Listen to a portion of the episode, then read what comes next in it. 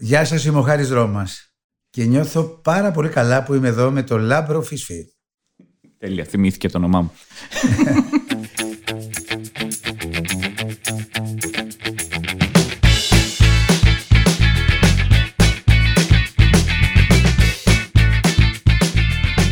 Γεια σας, εδώ είμαστε σε podcast καταπληκτικά πράγματα. Είμαι ο Λάμπρος Φισφής και στην παρέα μου έχω και την Εβίτα Μαρκοπούλου. Γεια σου Εβίτα. Γεια σας. Γεια σας σε όλους μας, μπράβο. Εβίτα, ε, πρέπει να σου δώσω και ένα τίτλο να ξέρει ο κόσμος τι είσαι, να σε, ε, να σε βάλω αρχισυντάκτρια. Σ' αρέσει; Να σε, να σε βάλω ε, διευθύντρια παραγωγής. Να σε βάλω τι, τι μπορώ να σε βάλω, να σε βάλω φίλη μου. Ναι, αυτό, αυτό, αυτό, αυτό, αυτό. Εδώ στην παρέα μου έχω και τη φίλη μου, την ε, Εβίτα ε, Μαρκοπούλου. Και μαζί θα ε, ξεκινήσουμε μια σειρά από podcast, τα οποία έχουν τίτλο «Παρακαλώ υποδεχτείτε». Πολύ ευφυές. Ευφυές. Είναι καλό, δεν είναι; Πάρα πολύ ωραίο. Γιατί το σκέτο υποδεχτείτε είναι απειλητικό. Είναι υποδεχτείτε. Ε, πρέπει να είμαστε ευγενικοί. Παρακαλώ, είναι όπως, είναι όπως στο θέατρο. Όπως όταν είσαι σε ένα comedy club και φέρνεις τον επόμενο κομικό και λες κυρίες και κύριοι παρακαλώ υποδεχτείτε. Δηλαδή τύπου σας παρακαλώ. Σας παρακαλώ. Δηλαδή, υποδεχτείτε σας παρακαλώ. Είναι ωραίο. Δεν μπορείς να πεις κυρίες και κύριοι, υποδεχτείτε. Το λες. Αυτό λέμε συνήθως, αλλά OK. Okay. Ναι, εγώ πάντα βάζω και ένα παρακαλώ, γιατί δεν είμαι σίγουρος ότι ο κόσμος ε, θέλει αυτό, αυτή την προσταγή. Υποδεχτείτε, ρε. Το υποδεχτείτε, σκέτο είναι σαν υποδεχτείτε, ρε. Πρέπει να ευχαριστώ πάρα πολύ που υποδέχομαι τον ναι. οποιονδήποτε. Αυτό, αυτό ευχαριστώ. Και ε, βασικά ευχαριστούμε και εμείς που έρχονται αυτοί οι άνθρωποι εδώ για να μιλήσουμε, γιατί θα κάνουμε μια σειρά από podcast τα οποία είναι συζητήσεις με ανθρώπους που ε, μας αρέσουν. Τους αγαπάμε. Τους αγαπάμε, πολύ σημαντικό. Τους αγαπάμε μέσα από τη δουλειά τους. Δεν τους αγαπάμε αλλιώς. Έτσι. Κάποιους τους αγαπάμε και αλλιώς. Και αλλιώς, πολύ ωραία, να το πούμε και αυτό. Ε, και ε, θα. Ε, όλο αυτό έχει, έχει να κάνει λίγο. Ε, ε, ακούω podcast αρκετό καιρό. Είναι μια παρέα που έχω τελευταία, τα podcast. Το οποίο Καλό το είναι podcast είναι λίγο έτσι. Ναι. Είναι τύπου ότι, α, στήθηκε μια παρέα, μιλάνε, απλά εσύ δεν μιλάς.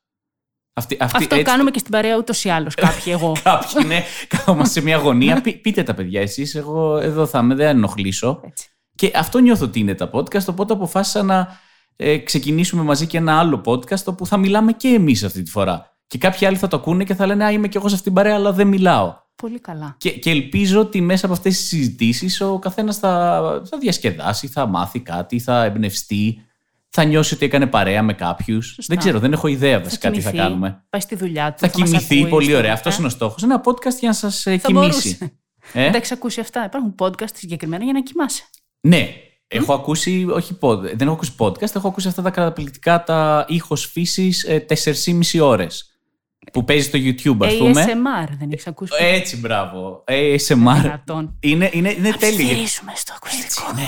Και να βάλουμε και μερικά τύπου λίγο νερό να στάζει. Ε; Το οποίο είναι κάτι βίντεο στο YouTube 4,5 ώρες. Τύπου, ε, ξέρεις, μπορεί να σε πάρει. 8 ώρες για να ξεκινήσεις με αυτό. Δεν φεύγει το ακουστικό, δεν μπορεί να αλλάξει ο ήχος. Επίσης, μπορεί να μην σε πάρει ύπνος μέσα στις πρώτες 7 ώρες, αλλά στην 8η που ακούς ήχους φύσης να πεις Ε, με έπιασε επιτέλους. Τώρα κοιμήθηκα. Ε, και, και το καλύτερο από αυτά δεν ξέρω το έχεις παρατηρήσει. Κάτι τραγική, οι οποίοι βάζουν το 8 ώρες ήχη για να κοιμηθείς, αλλά κάθε 15 λεπτά μπαίνει μια διαφήμιση. Τι είναι. Λοιπόν, τώρα το καινούριο. Όπα! Δεν μπορείς να κλείσεις διαφημίσεις, άνθρωπε. Πώς θα γίνει αυτό το πράγμα; Πραγματικά. Εντάξει, πρέπει να ζήσουν κι αυτοί. Το podcast μας θα είναι διαθέσιμο πού, Εβίτα; Εγώ πρέπει να το πω ναι, αυτό. εσύ να το πεις, να κάνεις κι εσύ κάτι. Όπα. με αυτό, να ξέρεις ότι το, podcast δεν βγαίνει, δεν βγαίνει το βλέμμα, αλλά μπορώ να το περιγράψω. Ωραία, hashtag βλέμμα, βλοσιρό, επιθετικό. το βλοσιρό, μπράβο. Θα μάθουμε και καινούργιες λέξεις σήμερα. Λοιπόν, βλοσιρό βλέμμα Εβίτα και πάει να μας πει και πού θα ακούσουμε το podcast. Apple, YouTube, Spotify, Google, κι αλλού. Κι αλλού, ναι. Θα ανεβαίνεις σε όλες τις πλατφόρμες παντού. Όπου υπάρχει ήχος. Θα, θα, θα, στέλνουμε και με ντουντούκα στο δρόμο κάποιον με, με το παλιό το αγροτικό. Ένα παλιατζή. Ένα παλιατζή. Θα λέει αδειάζω μπαλκόνια, αδειάζω αποθήκες, podcast φυσφή, podcast εβίτα. Ε, να το κάνουμε και αυτό. Ωραία. Και να πούμε ότι στην παρέα μας έχουμε και την Walt, η οποία μας υποστηρίζει και ευχαριστούμε πάρα πολύ. Η Walt, μια καταπληκτική εφαρμογή delivery, η οποία ε, λειτουργεί σε Αθήνα, Θεσσαλονίκη, Πάτρα και Λάρισα. Και πλέον, ε, εκτός από καταστήματα φαγητού, στην εφαρμογή της Walt μπορείς να βρεις και άλλα καταστήματα λιανικής όπως ανθοπολία, βιβλιοπολία, κρεοπολία, μανάβικα, κάβες, ζαχαροπλαστεία, Ό,τι χαμός θες, γενικά. ό,τι Για θες ό,τι σου θες. έρχεται. Ό,τι θες. Είναι, θα, θα μπουν κι άλλα. Ε, αναπτύσσεται πάρα πολύ. Τη χρησιμοποιείς, το ξέρω. Χρησιμοποιώ καθημερινά. Την έχεις Minimum χτίσει. μία φορά την ημέρα. Minimum Minimum μία φορά. την ημέρα. Και τώρα Οι, για οι όλο. άνθρωποι μας μιλάνε πια στον ελληνικό. Τι Στον κα- ελληνικό. Γιατί Είναι- χθες δεν σε είδαμε. Έτσι. Ε, να πούμε λοιπόν ότι αν οι άνθρωποι είναι σαν την Εβίτα ή και αν δεν είναι και χρησιμοποιούν το, την εφαρμογή πιο Walt μία, φυσιολογική. ναι, έχουμε και δικό μας promo code, το οποίο είναι FISFIS. Φυσ, φυσ. Έτσι απλά. Φυσ, φυσ. Όχι το ψάρι ψάρι. Φυσ, φυσ. FISFIS. Όπως τα ακούς. F-I-S. F-I-S. F-I- Είναι ό,τι χειρότερο στα αγγλικά να λες. Μπορείτε να μου πείτε το επίθετος FIS. FIS. Οπότε, επίσης στα αγγλικά να ξέρεις όταν το έλεγα, έλεγα FIS, μου λέγανε yes sir και μετά έλεγα FIS και μου λέγανε I got that. Και έλεγα no, no, no, two times. F-I-S, F-I-S. Δηλαδή, yes, Λάμπρος I got- Φις. Και μετά κατέληξα να λέω F-I-S-F-I-S για να Έξυπνο, καταλάβουν. έξυπνο. Έξι- Ε, αυτό είναι, είδες. Και εγώ μετά να από ξέρεις δύο είναι χρόνια. Εβάιτα, οπότε εντάξει. Εβάιτα Εβάιτα, Μαρκόπουλος. Αυτά είναι Oh, no. Εβάιτα Μαρκοπόιλο. Μάρκο. Λοιπόν, κάτσε. επαν- Λοιπόν, επανερχόμαστε. πάμε. Κωδικός φυσφής. Το βάζετε, είναι promo code και έχετε συνολικά έκπτωση 6 ευρώ για τις δύο πρώτες σας παραγγελίες. 3 ευρώ για την πρώτη και Τρία για τη δεύτερη. Έτσι, Μία μπράβο. Δευτέρα. μία Δευτέρα. μία απλή Δευτέρα για Μία την απλή Εβίτα. Δευτέρα. Ούτε καν, μέχρι το απογευματάκι, ούτε βραδινό. Πρωινό Βραδινό, μεσημεριανό. Εννοείται αυτό. Βράδυ εντάξει. Λοιπόν, βάζετε το promo code και ε, θα τα καταφέρετε, πιστεύω. FIS, FIS. FIS, FIS. Ε, να πούμε ότι οι καλεσμένοι που έρχονται εδώ, όπως και εμείς, ε, κάνουμε τεστ COVID για να μπορούμε να βρισκόμαστε στον ίδιο χώρο. Κρατάμε και τις αποστάσεις μας. Η Εβίτα γενικά Ναι. Τέλος πάντων, απολυμμένει όσο τα πάντα. απόσταση μπορούμε να κρατήσουμε εδώ μέσα.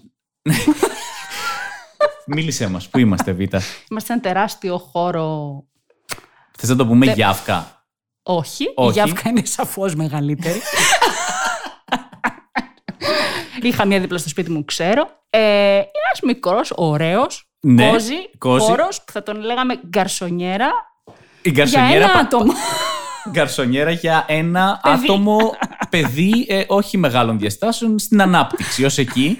το γκαρσονιέρα βέβαια παραπέμπει λίγο πάντα στο μυαλό μου σε γαμιστρώνα. ναι, Α, αυτό ήθελες να πεις λοιπόν. όχι, όχι. Απλά να πω Γιατί ότι δεν ούτε χρησιμοποιείτε. Αυτό, ούτε, αυτό. Όχι. Τι λείπει για να είναι γαμιστρώνας εδώ, Εβίτα; Δεν, δεν ξέρω τι να σου πω. ρε Σελήνη. λείπει λείπει κάποιος άνθρωπος να το μοιραστείς. Αυτό λείπει.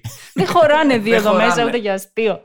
Ε, είναι ένας χώρος που κάνουμε τα podcast και ε, να πούμε ότι είναι σε μια πολυκατοικία η οποία έχει την πιο βαριά πόρτα στο σύμπαν. Αλήθεια. Κάθε φορά που ανοίγει και κλείνει, επειδή είμαστε και στο ισόγειο, θα ακούγεται. Δεν μπορούμε να κάνουμε κάτι γι' αυτό. Είναι σαν να κλείνει η πόρτα κάστρου. Σωστά. Δηλαδή και κανείς δεν κρατάει την πόρτα, ενώ όλοι το ξέρουν.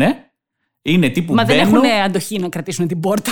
ναι, όντως είναι πάρα πολύ βαριά αυτή η πόρτα, αλλά είναι αυτό. Ανοίγει, ακούνε και στο κλείσιμο. κτουπάου. Η Εβίτα έχει αποστηρώσει και απολυμάνει όλη την πολυκατοικία, όχι μόνο εδώ πέρα τη Γιάφκα. Από που περνάω. Και όποιος έρχεται εδώ για τη συνέντευξη, του. Τον ε, ψεκάζω στην Τον κούρη. ψεκάζει, έτσι. Και ξεκινάει παραδοσιακά με ένα τεστ COVID, το οποίο είναι ίσως η καλύτερη στιγμή του podcast που δεν μπορούμε να, Γράψουμε. να γράψουμε. Θέλει αλλά... και κάμερα αυτό κανονικά. Θέλει, για, να- θέλει, για, να- σίγουρα. για το μεγαλείο Γιατί του. ξεκινάει η Β' και του λέει: Εδώ έχουμε το τεστ COVID. Να κεράσουμε πάντα λες. Να κεράσουμε να ένα τεστ κεράσουμε, σωστά. COVID. Να κεράσουμε. Λέει ο άνθρωπος Γιατί είναι ναι, σημαντικό φυσικά. ότι είναι δωρεάν. Εννοείται. Και ε, μετά τους ζητάει να φτύσει. Αυτό λες, φτύστε εδώ πέρα. Φτι- ε, Βήξτε. Α, βήξτε, να λες ανέβει εσύ. το σάλιο στο στόμα, έτσι να έχει να μαζέψει από το φάριγγα και το λάριγγα ό,τι έχεις μέσα σου. Και μετά πρέπει να βάλουν αυτό το στυλαιό. Στείλεω. τέλειο. Είναι ίσως το καλύτερο κομμάτι του podcast, το οποίο Ναι. κάθε φορά στεναχωριέμαι που δεν θα το έχουμε, ας Είναι πούμε, να έχουμε τέτοιες προσωπικότητες να τους βλέπουμε απλά να κάνουν τεστ COVID, που είναι πραγματικά και το χειρότερο τεστ που μπορείς να κάνεις. Δηλαδή, Ε, αυτό δεν, όχι, αυτό είναι πολύ ανώδυνο που τους βάζουμε να Αυτό κάνουν. είναι οκ.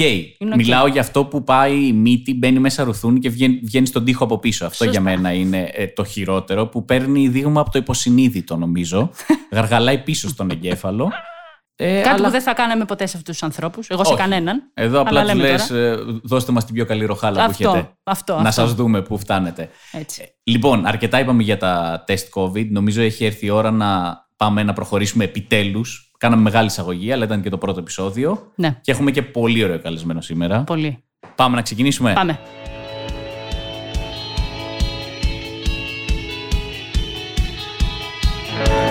Ηθοποιός, κομικός σεναριογράφος, ένας άνθρωπος χωρίς τον οποίο σίγουρα η ελληνική τηλεόραση δεν θα ήταν η ίδια. Παρακαλώ υποδεχτείτε τον κύριο Χάρη Ρώμα. Κύριε Ρώμα, ευχαριστούμε πάρα πολύ που είστε εδώ. Είναι τεράστια τιμή και, και χαρά να έχουμε ένα θρύλο της κωμωδίας ε, να κάθεται σε αυτόν τον καναπέ. Πόσο σε ευχαριστώ, Λάμπρο, για τα καλά σου λόγια. Έτσι δεν πρέπει να ξεκινήσουμε, κάτι δεν πρέπει να πω. Και θα, όχι, εγώ θα σου πω εγώ το πόσο θρύλος της κομμωδίας είμαι και πόσο, ξέρεις, ε, ανταποκρίνονται στην πραγματικότητα αυτά που λες, τα οποία ε, θέλω να ελπίζω ότι για κάποιο κόσμο, για κάποια μερίδα του κόσμου, μπορεί εν μέρη να ανταποκρίνονται, δηλαδή να, να υπάρχουν πράγματι άνθρωποι που τους αρέσει η δουλειά μου μέσα στον χρόνο, αλλά με συγχωρείτε θα βήξω. COVID, τέλεια. Τελευταία συνέντευξη του κύριου Ρώμα εδώ μαζί μας. θα την απολαύσω. Πώς λένε τα τελευταία σου, ναι, δείπνο, γεύμα κλπ. Λοιπόν, ε, εκεί που νομίζεις πολλές φορές σε αυτή τη δουλειά ε, ή και στην άλλη δουλειά που έχω επιλέξει πρόσφατα, δηλαδή καμία από τις δύο δεν πρέπει να τις λες δουλειές, γιατί δεν πρέπει να τις αντιμετωπίζεις σαν δουλειές αφενός, αφετέρου καίγεσαι προς τα έξω, γιατί ο κόσμος ε, και για την τέχνη και για την πολιτική θέλει να πιστεύει ότι είσαι πάνω απ' όλα οραματιστής και ιδεολόγος. Εγώ τώρα ασχολούμαι και με τα δύο αυτά πράγματα. Θέλω να πιστεύω κι εγώ για τον εαυτό μου ότι είμαι οραματιστής ε, και, και ιδεολόγος, έτσι και με, με, συνέχεια με φρέσκες ιδέες ε, και στα δύο αυτά μέτωπα θέλω να προχωράω, αλλά η πραγματικότητα είναι ότι πολλές φορές ε, σε κάνουν αυτά τα δύο επαγγέλματα που σε προβάλλουν, γιατί έχουν αυτό το, την, ιδιο, την ιδιότητα της προβολής, ε, να, να, να καβαλάς ένα καλάμι, δηλαδή να αισθάνεσαι ότι είσαι σημαντικός, ότι είσαι το επίκεντρο του κόσμου και πρέπει συνεχώς να αυτοελέγχεσαι και να αυτό καθαρίσε. Προτού προφτάσει να σε καθαρίσει η ίδια η ζωή.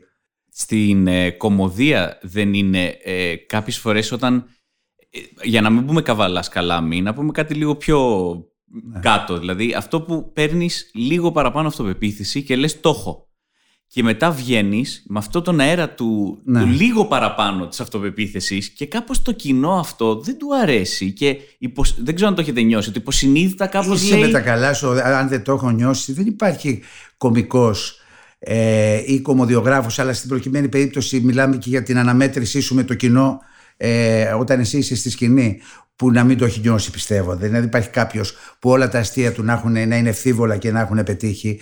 Και ακριβώς αυτό είναι, γυρνάει στα προηγούμενα λόγια μου. Όταν εσύ αποκτάς πολύ μεγάλη αυτοπεποίθηση και νομίζεις ότι το κοινό με θέλει. Όπως έλεγα σε ένα ρόλο μου στο lifting, με θέλεις. Ναι, ναι, ναι. ναι. Πεθαίνεις για μένα. Όταν λοιπόν νομίζω ότι το κοινό πεθαίνει για σένα και εσύ βγαίνεις στη σκηνή και ξαφνικά πετάς το ένα αστείο πίσω από το άλλο μου, γιατί μου έχει τύχει να γίνει και σε τρία πανωτά και αισθάνεσαι μία μούγκα από κάτω μούγκα στη στρούγκα, πραγματικά ε, ε, αισθάνεσαι να τρέμει το έδαφος κάτω από τα πόδια ναι, σου. Ναι, ναι, Πεθαίνεις. Πεθαίνεις. Πεθαίνεις Για να καταλάβεις τι θα πει... Ε, Τέλος πάντων, αποκαθιλώνομαι. Ε, θυμάμαι μια συζήτηση που είχα κάνει με τον ε, παραγωγό, τον θεατρικό παραγωγό ε, Μάρκο Τάγαρη. Μάλιστα. Τον οποίο γνωρίζεις. Και πώς το ξέρω ότι τον γνωρίζεις. Όταν ε, με φώναξε για να κάνουμε μια δουλειά, ξεκίνησε με λέγοντας ε, Εσύ είσαι σπουδαίος, χάρη μου. Τα λέμε, τα λέμε αυτά. Τα είσαι λέμε. πολύ μεγάλο ε. ταλέντο και από μικρός σε ξέρω και μαζί ξεκινήσαμε και κάναμε και ράναμε. Μου είπε λοιπόν τα δικά του. Ε, και όταν ε, έφτασε το, το θέμα της αμοιβής, που του είπα, ξέρεις ότι ναι, πώς, πώς το βλέπω ναι. και λοιπά, μου λέει, ε, είπαμε είσαι μεγάλος, παιδί μου, λέει, αλλά δεν είσαι και φυσφής. και εκεί Ξέρεις, άλλα ρώτησα ποιος. και πολύ καλά. Και έτσι έμαθα ποιος είσαι. και έμαθα ότι έκανες πραγματικά ένα stand-up comedy με τον ε, Τάγαρη, με τον Μάρκο. Σωστά. Με τον, με, με τον γιο, με το γιο του. Και μπράβο σου κιόλας και μπράβο σας. Ολονών που το κάνετε και με τόσο έτσι, μεγάλη απήχηση. Αλλά για μένα ήταν μεγάλο σοκ. Όταν άκουσα το και δεν είσαι και φυσφής. Λέω κάτι έχει πάει στραβά στην καριέρα μου. είπατε ήδη βασικά ότι σας έχει τύχει αρκετές φορές αυτό. Λες λες ένα αστείο, λες δεύτερο αστείο, λες τρίτο αστείο και φεύγουν όλα αυτό που λέμε εμείς τριζόνια. Που, που, που ακούς ένα. Ναι. δεν ακούγεται τίποτα από γέλιο. Ναι. Το, το έχετε πάθει, φαντάζομαι πάθει, έτσι. Ναι. Το έχω πάθει και είναι ε, πραγματικά σοκαριστικό γιατί πρέπει να, το, να αυτοκυριαρχήσεις τη σκηνή, να συνεχίσεις ε, να είσαι μέσα στο ρόλο σου, γιατί εμένα μου έχει συμβεί, δεν κάνω stand-up comedy, οπότε πρέπει να μην χάσεις και γιατί μπορεί να χαθούν και τα χαρακτηριστικά του ρόλου. Σωστό. Αυτό που ναι, ναι, ναι. Να, και να, να φανεί τον εαυτό ο πανικόβλητος ναι. αριθρό μα ξαφνικά. Οπότε, Αυτό δεν το είχα σκεφτεί. Όντως, μπορεί να χάσεις όλο το ρόλο και ξαφνικά να γίνεις απλά εαυτός και να πεις: «Ε, Παιδιά, τι γίνεται εδώ πέρα; Ε, καλά, σε πολύ προχωρημένη περίπτωση μπορεί να τους ζητήσεις και το λόγο και να πεις: Δεν γελάτε! και το πολύ ωραίο με την κομμωδία είναι ότι αυτό δεν έχει σημασία αν είσαι ο Χάρης Ρώμας. Πρέπει να το αποδεικνύεις κάθε φορά ότι είσαι ε, αστείος. Δεν είναι δηλαδή ε, το, το νιώθετε αυτό ή είναι πλέον ένα εγγυημένο πράγμα που με το που βγείτε στη σκηνή λες ό,τι και να πω τώρα Εντάξει, όχι, εγώ δεν, το, εγώ δεν το έχω. Ε, είμαι από τη φύση μου ανασφαλής και λέω να, να το διατηρήσω αυτό το ιδίωμα γιατί δεν μου βγήκε σε κακό. Δηλαδή είμαι από τους ε, καλλιτέχνες που πιστεύω ότι το έκτισα την πορεία μου βήμα-βήμα και από αυτούς που νομίζω ότι έγινα καλύτερος και σαν ηθοποιός και σαν ε, συγγραφέας, θεατρικός συγγραφέας και σεναριογράφος. Και ενώ όταν είσαι νέος αγωνιάς ξέρεις να αναγνωριστεί αυτό που έχεις μέσα σου και μάλιστα από όλες τις ε, μεριές ε, που έχει να κάνει και με κυκλώματα πολλές φορές. Εγώ να θυμίσω ότι ήμουνα το αστέρι του Αντένα ε, δηλαδή... Ήσασταν, δεν είστε πλέον. Νομίζω ότι αυτό δεν αλλάξει. Παρεπιπτόντως τώρα το, το θίξαμε. Το, του χρόνου θα παίξω στο Μέγκα. Η καινούργια μου σειρά θα γίνει στο Μέγκα. Με το καλό. Okay. Ναι, την οποία γράφετε μαζί με, με την. Σοφιά, ναι. Η οποία είναι, ας το πούμε, το, ε, το έτερο μου ήμιση, ναι. ναι, ναι, και, έτσι, και είναι, είναι τα, όλα τα, τα, ή τουλάχιστον τα πιο πολλά από όσο ξέρω εγώ, τα έχετε γράψει μαζί. Ναι, τα, ναι. Η αλήθεια και σίγουρα τις τεράστιες επιτυχίες. Σίγουρα μαζί. Ναι. Πώς, πώς δουλεύει αυτό, έτσι, από Αυτό περίεργη. δουλεύει σαν ένας άνθρωπος. Ενώ είμαστε τόσο διαφορετικοί ε, σαν άνθρωποι και πλακωνόμαστε πολύ συχνά, παλιότερα περισσότερο. Πού γνωριστήκατε, ας πούμε, πώς έγινε Ο η πρώτη. μας γνώρισε. Αυτό είναι το Σοβαρά. καταπληκτικό. Ναι. Ο Μάρκος. Ο Μάρκος. Και, Απίστευτο. και αν κάτι μπορεί να πει κανείς ότι του οφείλω είναι, εγώ έκανα, είχα κάνει επιτυχία είχα κάνει ένα σύριαλ με την ε, Ρένα Βλαχοπούλου την αείμνηστο Έχετε παίξει με τη Ρένα Βλαχοπούλου, έτσι; ναι δύο φορές είχαμε κάνει μια σειρά που λεγόταν Μάμα Μία και είχα κάνει και, ε, είχαμε, πάει στην, είχαμε κάνει και μια επιθεώρηση Μαζί που είχα γράψει σαν επιθεωρησιογράφος τότε ήταν της μόδας λόγω της ελεύθερης σκηνής παλιότερα που νέοι άνθρωποι γράφανε καινούριο είδος επιθεώρησης ε, προσπαθούσαν και αυτό ήταν χρυσοφόρο ο Λιβαδάς, αυτή η μεγάλη θεατρική παραγωγή τότε του εκείνης της εποχής ε, προσπαθούσαν να βρουν και άλλους τέτοιους και έτσι προεκύψαμε σαν τελευταία εκείνης της μόδας η Δήμητρα ε, Παπαδοπούλου Ναι, πάλι ελεύθερη. και ένα χρόνο μικρότερος από τη Δήμητρα για να τα λέμε και αυτά για να, να τα ακούσει και να πάθει Άρα είστε, Βλάκα άρα της. είστε κι εσείς 29 Εγώ. κάπου εκεί. Είστε. Ναι, είμαστε και μπράβο. δύο. ναι.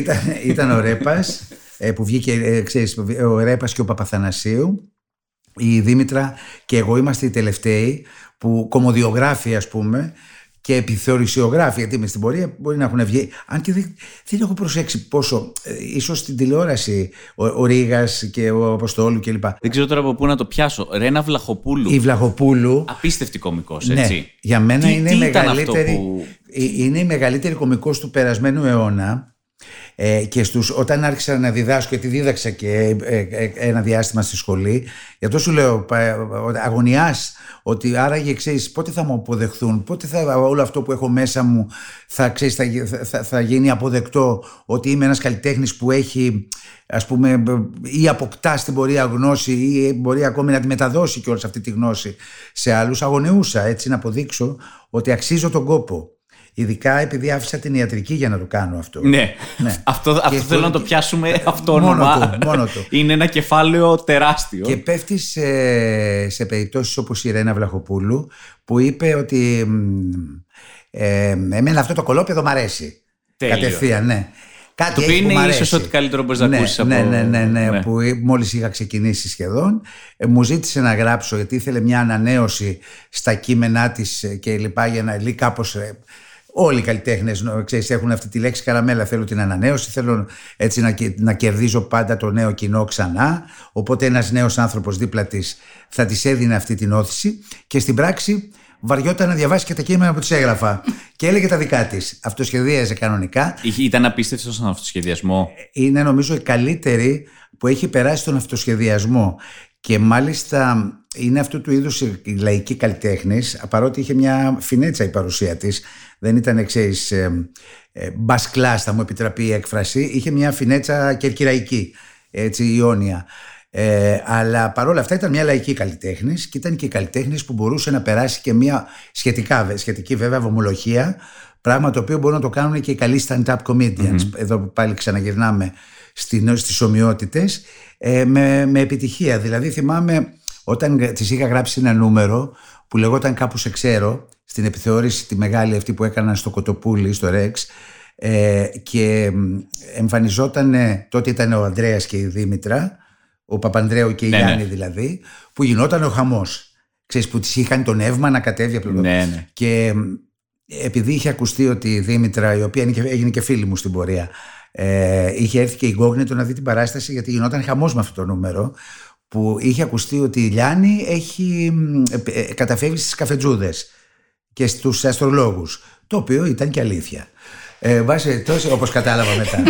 ε, ναι, γιατί μου είπε ναι, δε, όχι καφετζού, βρε παιδί μου. Λέει εντάξει, είναι, μια, είναι μια κυρία η οποία είναι καταπληκτική. Επιστήμον άνθρωπος. Ναι. ναι. Άλλο, αυτό είναι σπινιά, είναι αυτό, ξέρεις. Κατάλαβα αυτό ότι... το έπαιξε η ε, Βλαχοπούλη, το νούμερο. Το έπαιξε η Βλαχοπούλη με τη Μάρο Κοντού. Το είχα γράψει εγώ. Έκανε τρομερή επιτυχία στη σκηνή. Σε μια έτσι επιθεώρηση εκεί στο Ρέξ Κοτοπούλη. Ε, με ουρέ κόσμου, γιατί έπαιζε και ο Βουτσάς, έπαιζε και του Βουτσά το νούμερο το είχε γράψει ο Ρέπας, η Ρέπας Παπαθανασίου. Εγώ είχα γράψει της Βλαχοπούλου και είχαμε συνεργαστεί όλοι μαζί, καταλαβαίνεις πολλά ονόματα μαζί. Εμείς είμαστε μικροί τότε, αλλά μετά έμελε να γίνουμε ονόματα κι Θυμάστε πόσο ήσταν ε, τότε περίπου; 25. 25 και γράφατε για τη Ρένα Βλαχοπούλου. Ναι. Και για τη Μάρο Κοντού. Και για τη Μάρο Κοντού, που η με έβγαινε με, με, με περούκα, ξέρεις, μακριά, όπως ήταν τα μαλλιά τότε της της ε, Δήμητρας, με ξανθιά περούκα, με, με όλο αυτό το ψεύτικο βυζί. Ξέρεις, με ένα, με ένα, με ένα πράγμα. το οποίο δεν νομίζω ήταν ψεύτικο τώρα. Ναι. Και το πρώτο που έλεγε ε, ε, η Βλεχοπούλου όταν έσκαγε μέσα έκανε είχα το, την ε, καφετζού που ερχόταν αυτή με μαύρο γυαλί και της έλεγε θέλω να μάθω κάποια πράγματα για το αγόρι μου. και, της, και το πρώτο που έλεγε η Βλαχοπούλου ήταν αυτό το βυζί κάπου το ξέρω. και γινόταν στο θέατρο χαμός. Και μετά είχε την, την ετοιμότητα, εγώ δεν το είχα γράψει στο νούμερο βέβαια, ε, ή μάλλον την, την, την αμεσότητα, αυτή είναι η κατάλληλη λέξη με τον κόσμο, ε, και το πήγαινε από εδώ, το είπε, μα πού σε ξέρω, μα πού σε ξέρω, μα δεν ξέρω τι. Μωρή πουτάνα κάπου σε ξέρω, έλεγε στο τέλος. Εσύ είσαι. Ε, και τέλος πάντων είχα προσέξει ότι άλλοι συνάδελφοι που γνώρισα στην πορεία και, και μεγάλου βεληνικούς δεν είχαν αυτή την ικανότητα το να, να μπορέσουν στο να... πλατή κοινό και να περάσει το... ξέρεις, σαν ένα ε, έτσι αστείο χωρίς να υπάρχει ίχνος σχεδιότητας. Έχει να κάνει όμως με το γεγονός ότι, που είπατε ότι η Ρένα Βλαχοπούλη είχε μια φινέτσα. Με την έννοια του ότι όταν έχει κάποιος, ας το πούμε, ίσως μια φινέτσα, μπορεί πιο εύκολα να περάσει ένα, μια βομολογία. Γιατί. 100%. Ναι.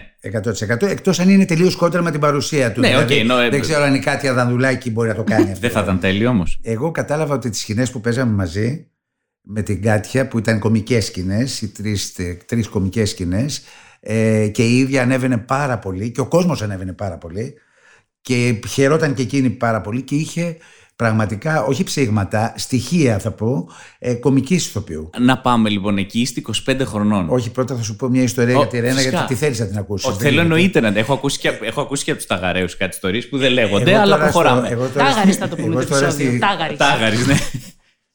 Τις ξέρω κι εγώ αυτές τις ιστορίες. Αλλά αυτό, αυτό που θα πω σε σχέση με μένα και μάλιστα θα το βάλω στο καινούριο σύριαλ αυτό που κάνω, γιατί έχει να κάνει αυτή η σειρά με την δημιουργία, με την άνοδο του κινηματογράφου στη Φίνο. Α, πολύ ωραίο. Ναι, 60 είναι αυτό. Μιλάμε τώρα εποχής. Εποχής 60, ναι. Τέλειο. Αυτό κάνουμε τώρα, ναι, αυτό, αυτό κάνουμε. Ε, και θέλω να το βάλω αυτό. Δεν γίνεται δηλαδή μία που να παρουσιάζεται σαν στα στούντιο και αυτά σαν ερένα εκείνης της εποχής, ε, της οποίας ο, ο σεναριογράφος λέει κάποιος που κάνει το σενεργογράφο, εγώ κάνω ένα star της εποχής τώρα, ο οποίος ξεπέφτει. Ωραίο. Και δεν μπορεί να πιστέψει ότι βγαίνουν διάφορες βουγιουκλάκες και καρέζες και λοιπά και κούρκουλοι και έχουν απήχηση. Αυτά τα παιδάκια.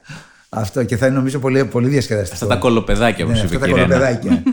λοιπόν, η Βλαχοπούλου που μου είχε πει αυτά τα βαβαρίδικουπα όσο άντεξε, πέντε λεπτά δηλαδή. Θέλω μια ανανέωση, αγάπη μου, θέλω αυτό, θέλω εκείνο, θέλω τ' άλλο, θέλω να, να, να, να, να, να λέω καινούργια πράγματα. Μην λέω τα ίδια και τα ίδια, αγάπη μου. Και μόλις άρχισα να τη γράφω τα κείμενα, έλεγε τα ίδια και τα ίδια. Κάναμε και αυτή τη σειρά το Μάμα Μία, Ναι. το οποίο εμένα με έβγαλε, γιατί με φώναξε ο Κυριακό και μου είπε: Δεν ξέρω, αγόρι μου, ε, ποιος είσαι. Ένα κολοπεδάκι. Ναι. Ένα κολοπεδάκι. αλλά επειδή τα παιδιά μου που ήταν μικρά ο Θοδωρής και η, ε, και η Αθηνά, Αθηνά τότε και Σε συμπαθούν, σε. τους σε αρέσει πάρα γουστάρουν, πολύ ναι. και στον οδηγό μου κάθεται και γελάει και του αρέσει πάρα πολύ όταν πιάσει στο λαϊκό κοινό και τα παιδιά για μένα είναι δείγμα ανθρώπου που θα πάει ψηλά και το επόμενο που θα σκεφτείς θα έρθεις να μου το πεις κατευθείαν και του είπα κατευθείαν πριν προφτάσει να φύγει, του λέω μην φύγετε. Έχω- το έχω σκεφτεί. κάτι που δεν θέλω να είναι πάλι με μια μεγάλη ηθοποιό του παρελθόντος κλπ. Θέλω να είναι με ανθρώπους στην ηλικία μου, να είναι με νέους ανθρώπους. Όπως είναι η απαράδεκτη, μόλις Μεν άκουσα και το δεν. απαράδεκτη.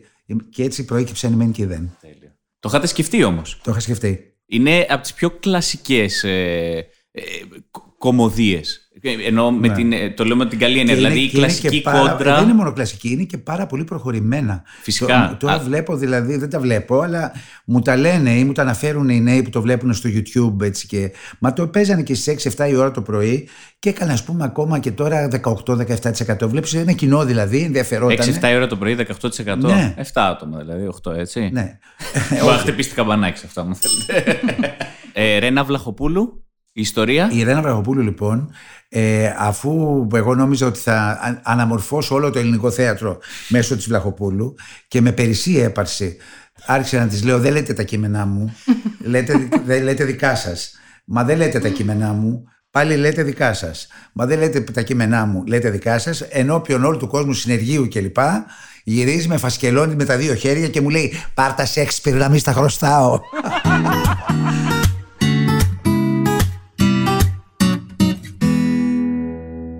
25 χρονών λοιπόν, πάμε λίγο πιο πίσω. Ας- ε, Δηλαδή πάμε να καταλάβω λίγο πώς ξεκινάει όλο αυτό. Ξέρω φυσικά την ιστορία ότι το, η, η πρώτη φλ- σπίθα ας πούμε είναι από ένα λάθος που, που έχετε ραντεβού με μια κοπέλα, πάτε σινεμά, εκείνη Ναι. πάει σινεμά, εσύ πάτε σε ένα θέατρο, κατά λάθος μπαίνει στο τέχνης. Προφανώς δεν ήθελε την κοπέλα. Α, αυτό- Όλα είναι προφητικά. παιδί Έχω μου. ακούσει αυτή την ιστορία, ναι.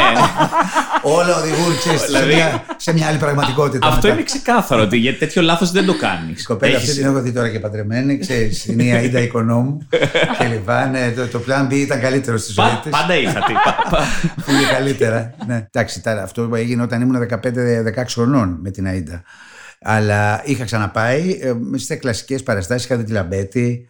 Ε, είχα π- προφτάσει μικρός να δω την Παξενού, γιατί με πήρε η μητέρα μου και ο πατέρας μου μαζί, που έπαιζε τη μάνα, τη μάνα κουράγιο. Και θυμάμαι ότι πόσο πολύ μου είχε, ξέρεις, μου είχε κάνει εντύπωση που αυτή η, γρη- η γυραιά κυρία, ας πούμε, ε, τράβαγε το κάρο στο τέλος. Ε, Έτσι ήταν η υπόκληση. Δηλαδή είχε- όλοι, όλοι οι ηθοποιοί, θυμάμαι, τους, ε, είχαν κάνει μια σειρά και τους χειροκρόταγε ο κόσμος. Και η Μάνα Κουράγιο που το, παιδι- ο πόλεμος της έχει πάρει τα παιδιά της και είναι ολομόναχη πλέον με το κάρο αυτό ε, που το σέρνει και ήταν και με, τόσο μεγάλη και με καρκίνο που μετά έφυγε κιόλας. Και καταλαβαίνεις πόσο σπαρακτικό ήταν και πόσο αληθινό που έσερνε το κάρο στη σκηνή, έβγαινε μπροστά από όλους και πέραγε με το κάρο. Αφού το, το στη- σκέφτομαι και ανατριχιάζω. Πραγματικά, παιδιά, ανατριχιάζω. Γιατί αυτή είναι και η δύναμη της τέχνης. Να σε κάνει κάποια στιγμή να ανατριχιάζει αυτό που βλέπεις.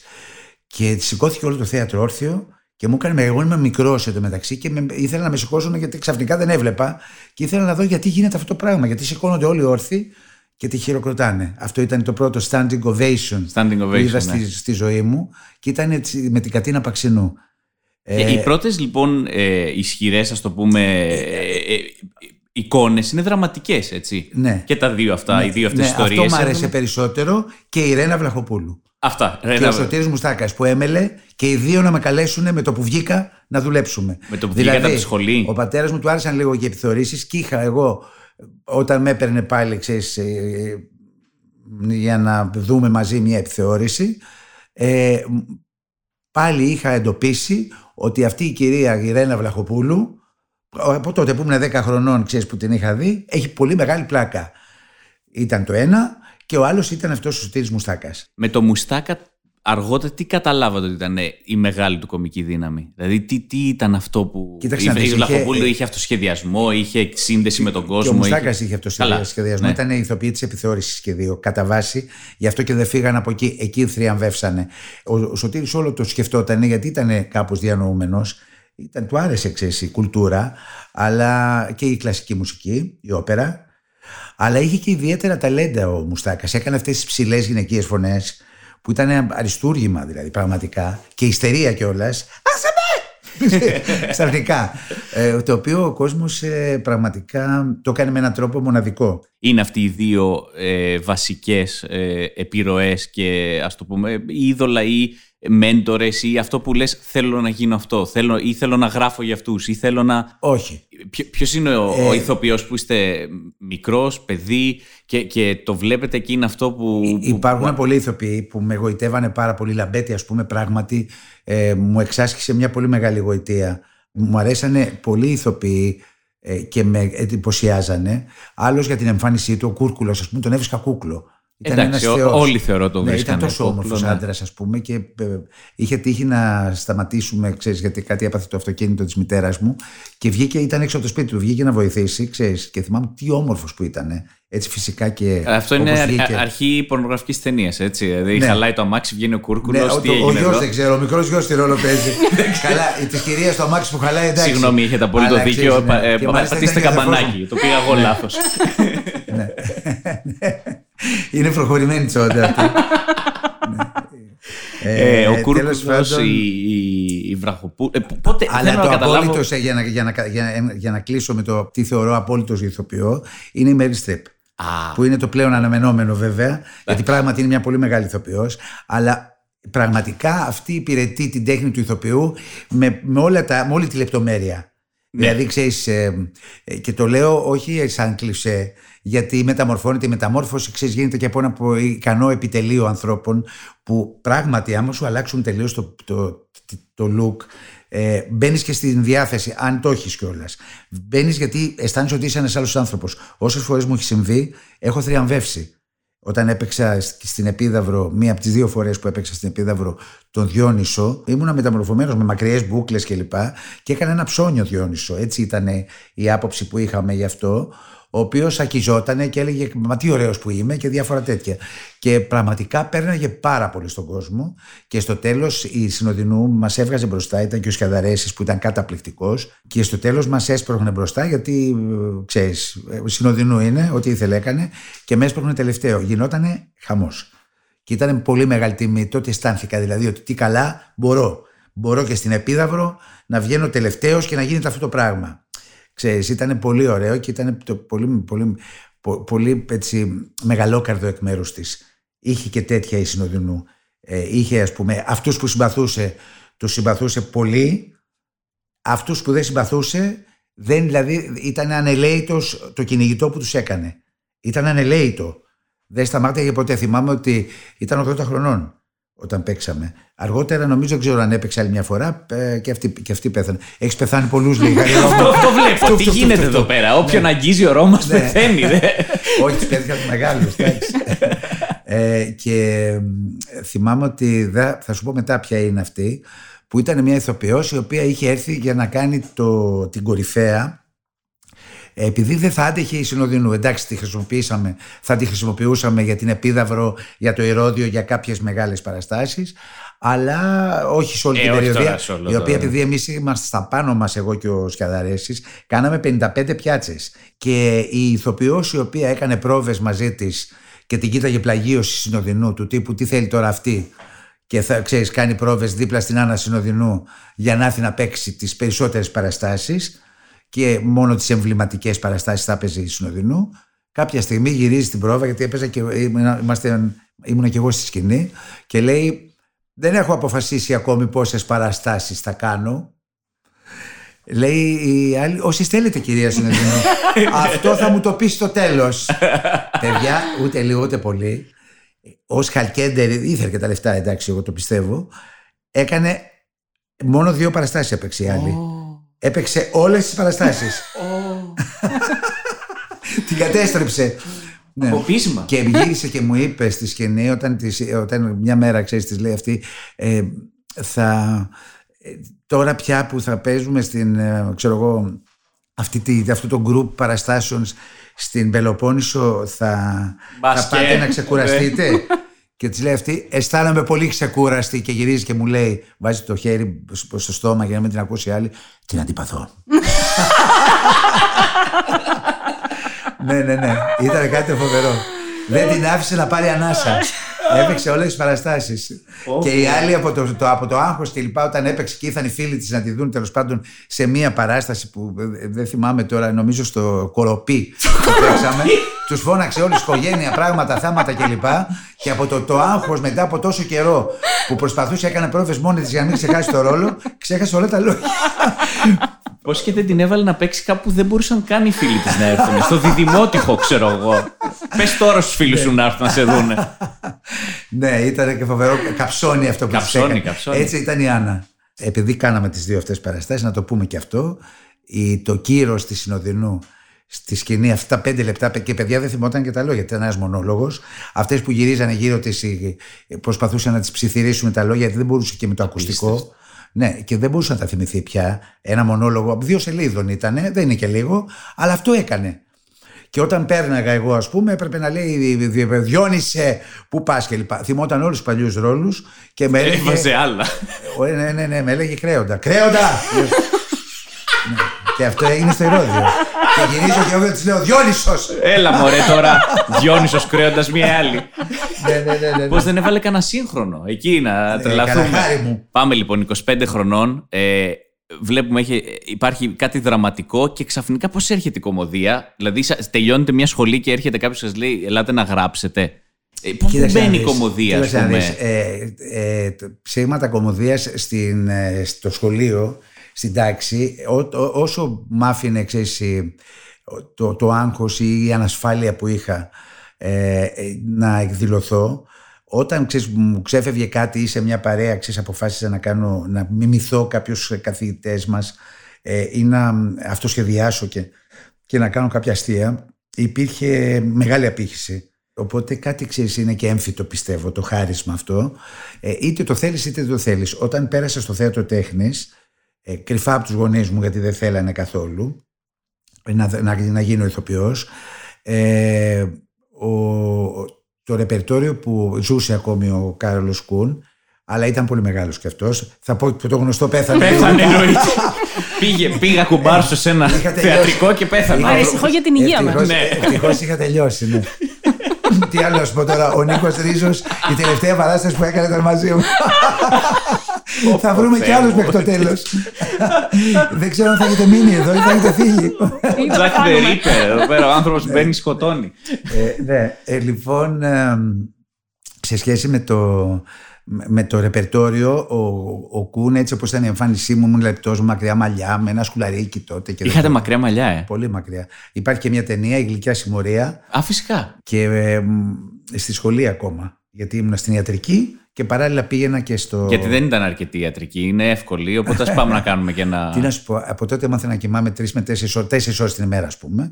Και αυτό μου έχει μείνει σχεδόν ε, τώρα ατόφιο. Ενώ, ας πούμε, ε, άνθρωποι δικοί μου, που κοιμόμαστε μαζί να το πω, ε, κοιμούνται τις διπλές. Και έτσι Αυτό έχω πέντε νομίζω ώρες μόνος. εί- Ανώμαλη. Είχατε, είχατε ανάγκη να το πείτε αυτό, μάλλον, από ό,τι κατάλαβα. ναι, όχι, έχω ώρες μόνος μου και μπορώ να κάνω ξέρεις, διάφορα πράγματα, να γράψω και λοιπά το πρωί. Γράψιμο, λοιπόν. Αυτό έρχεται πότε, το, γιατί Πρώτα- έχετε τεράστιο. Ε, τε- τε- Από εννοώ την το- πρώτη στιγμή σχεδόν ε, έχω ένα, η μητέρα μου γιατί ξέρεις το, το συγγραφέας τους φαίνεται και στους αστούς έτσι, γονείς όπως ήταν εγώ ήμουν μια αστική οικογένεια ε, ευκατάστατη θα έλεγα ε, πήγαινα στη σχολή Μωραήτη το καλοκαίρι στο Spitman's School ε, στο Λονδίνο ε, είχα μια τέτοια κατάσταση όμως η ζωή μου δεν ήταν πάντα εύκολη και ως προς αυτό γιατί ο πατέρας μου καταστράφηκε οικονομικά και έτσι βρέθηκα από ένα ε, πε- περιβάλλον ε, Ελβετία, ξέρω εγώ το χειμώνα στο ΞΔΑΤ κλπ. Σε ένα τελείως άλλο περιβάλλον που έπρεπε να τα βγάλω πέρα μόνος μου. Από τα 22 και μετά, ας πούμε.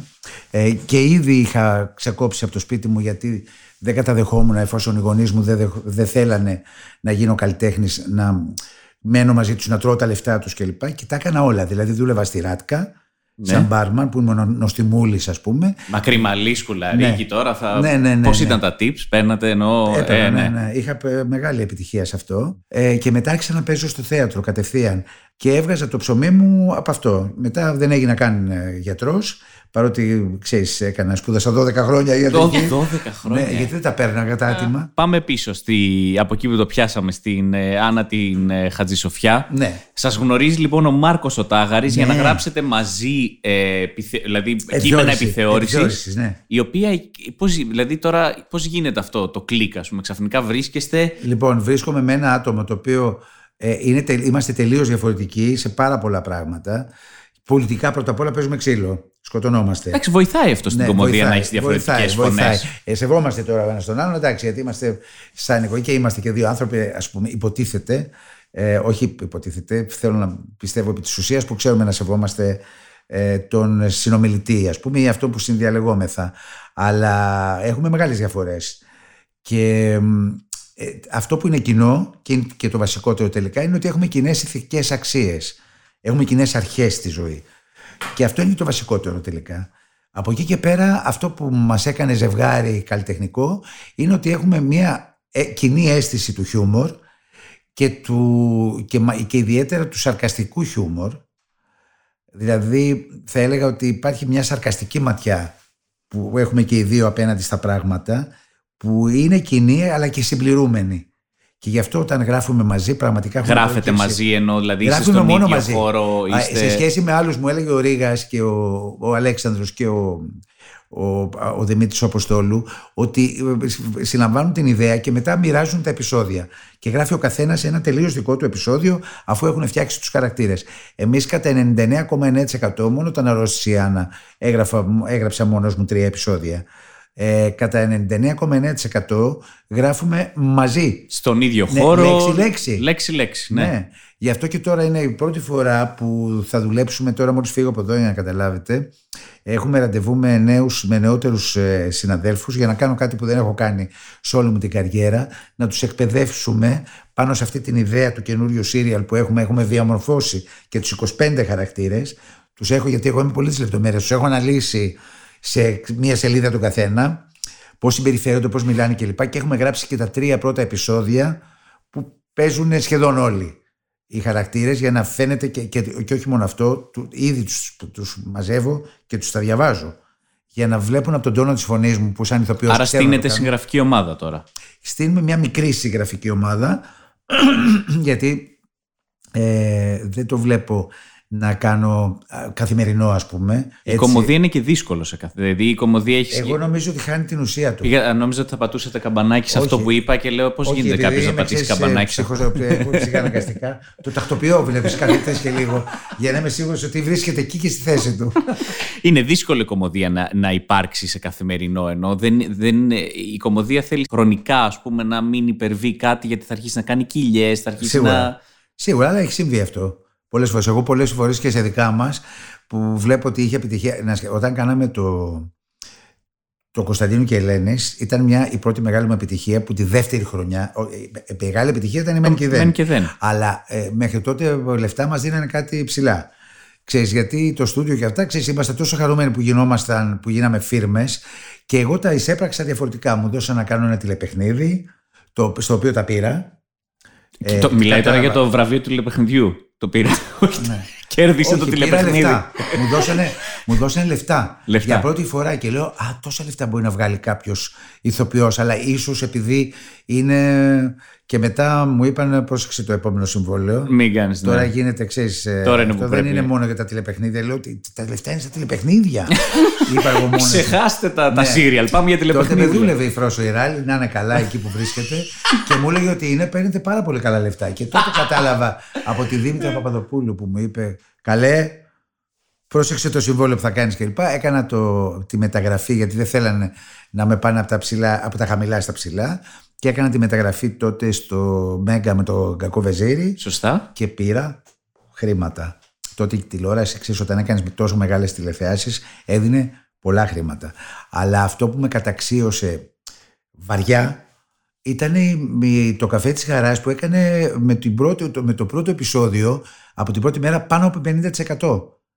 Και με πήρε, θυμάμαι τότε ο Γιώργος Παπαδάκης που κάνει την πρωινή εκπομπή και μου λέει Ρώμα δεν σε ξέρω καλά, τη σε βλέπω στο κανάλι και όλα αυτά αλλά να ξέρεις ότι θα, τη λέξη θα σου πω μετά. Σε ας τελειώνει. ότι, ναι, ναι, ναι, το καταλάβω. Ναι. Μπορείτε να την πείτε. Και κάνεις, έκανες 51%. Το έμαθα από τον Γιώργο Παπαδάκη που είχε πάρει τις τηλεθεάσεις την επόμενη μέρα το πρωί. πολλά πάντως από αυτές τις διαφορές ανάμεσα σε εσάς και την, ε, και την ε, Άννα. Αυτό φαίνεται δεν φαίνεται πολλές φορές και στα, στις σειρές σας. Αυτοί οι δύο πρώτα... κόσμοι που συγκρού, συγκρούονται. Ακριβώς. Η Μεν και η Δεν. Η, ο Κωνσταντίνος και η Ελένη. Είναι ο... και, και το ταξικό έχουμε διαπραγματευτεί στους Μεν και τους Δεν. Δηλαδή αυτή τη μία τάξη Κολονάκι και την άλλη τάξη. Και, το... και, το, και ναι, την πλέμπα. Ναι. Ε, ναι, όχι, δεν ανήκει κάποιος από τους δύο μας ούτε στο ένα ούτε στο άλλο. Ναι. Εγώ βέβαια, εγώ βέβαια πράγματι έμενα στο κορονάκι. πράγματι δηλαδή το σπίτι μου. Και η Άννα πράγματι ήταν πλέμπα. Ε, η Άννα. δεν ξέρω, θα ακουστεί αυτό. Κάτσε να πατήσω να κουδούνι. Ε, όχι, η Άννα, η Άννα είναι πλέμπα.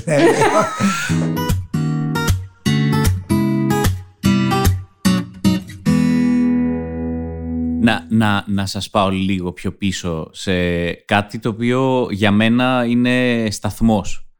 Ε, μαζί με την Άννα πάλι, ναι. το γυναίκες δηλητήριο. Ναι, ναι, ναι. ναι. Ε, λοιπόν, νομίζω ότι είναι... Ε, Εβίτα, το έχεις δει; Όχι. Όχι, Έπρεπε ωραία. να το ρωτήσεις. Δεν ξέρω, δεν πειράζει. Είμα, ήμουνα, ε, ήμασταν νομίζω ότι είναι... για το βραβείο σεναρίου τότε στο Φεστιβάλ Θεσσαλονίκης. Αυτό είναι ένα διαμάντι. Ε, δηλαδή, νομίζω ότι έχει καθορίσει μια γενιά. Τη δική μου γενιά την έχει καθορίσει. Γιατί ναι. είναι ε, το, η μία ταινία, ας πούμε, που πολλοί κόσμος που ξέρω στη δική μου γενιά έχει μια παρόμοια ιστορία. Είναι αυτό που κάθεσαι στην τηλεόραση με τον πατέρα σου και για κάποιο λόγο ο πατέρας σου δεν αλλάζει κανάλι και είσαι εσύ. Τι ε, τώρα, πόσο σε... χαίρομαι που σου αρέσει; Όχι, μ' αρέσει. Ναι. Ε, είναι. Εντάξει, χωρίς να θέλω να μειώσω τις άλλες σας δουλειές, είναι ναι. αγαπημένη μου. Αλήθεια.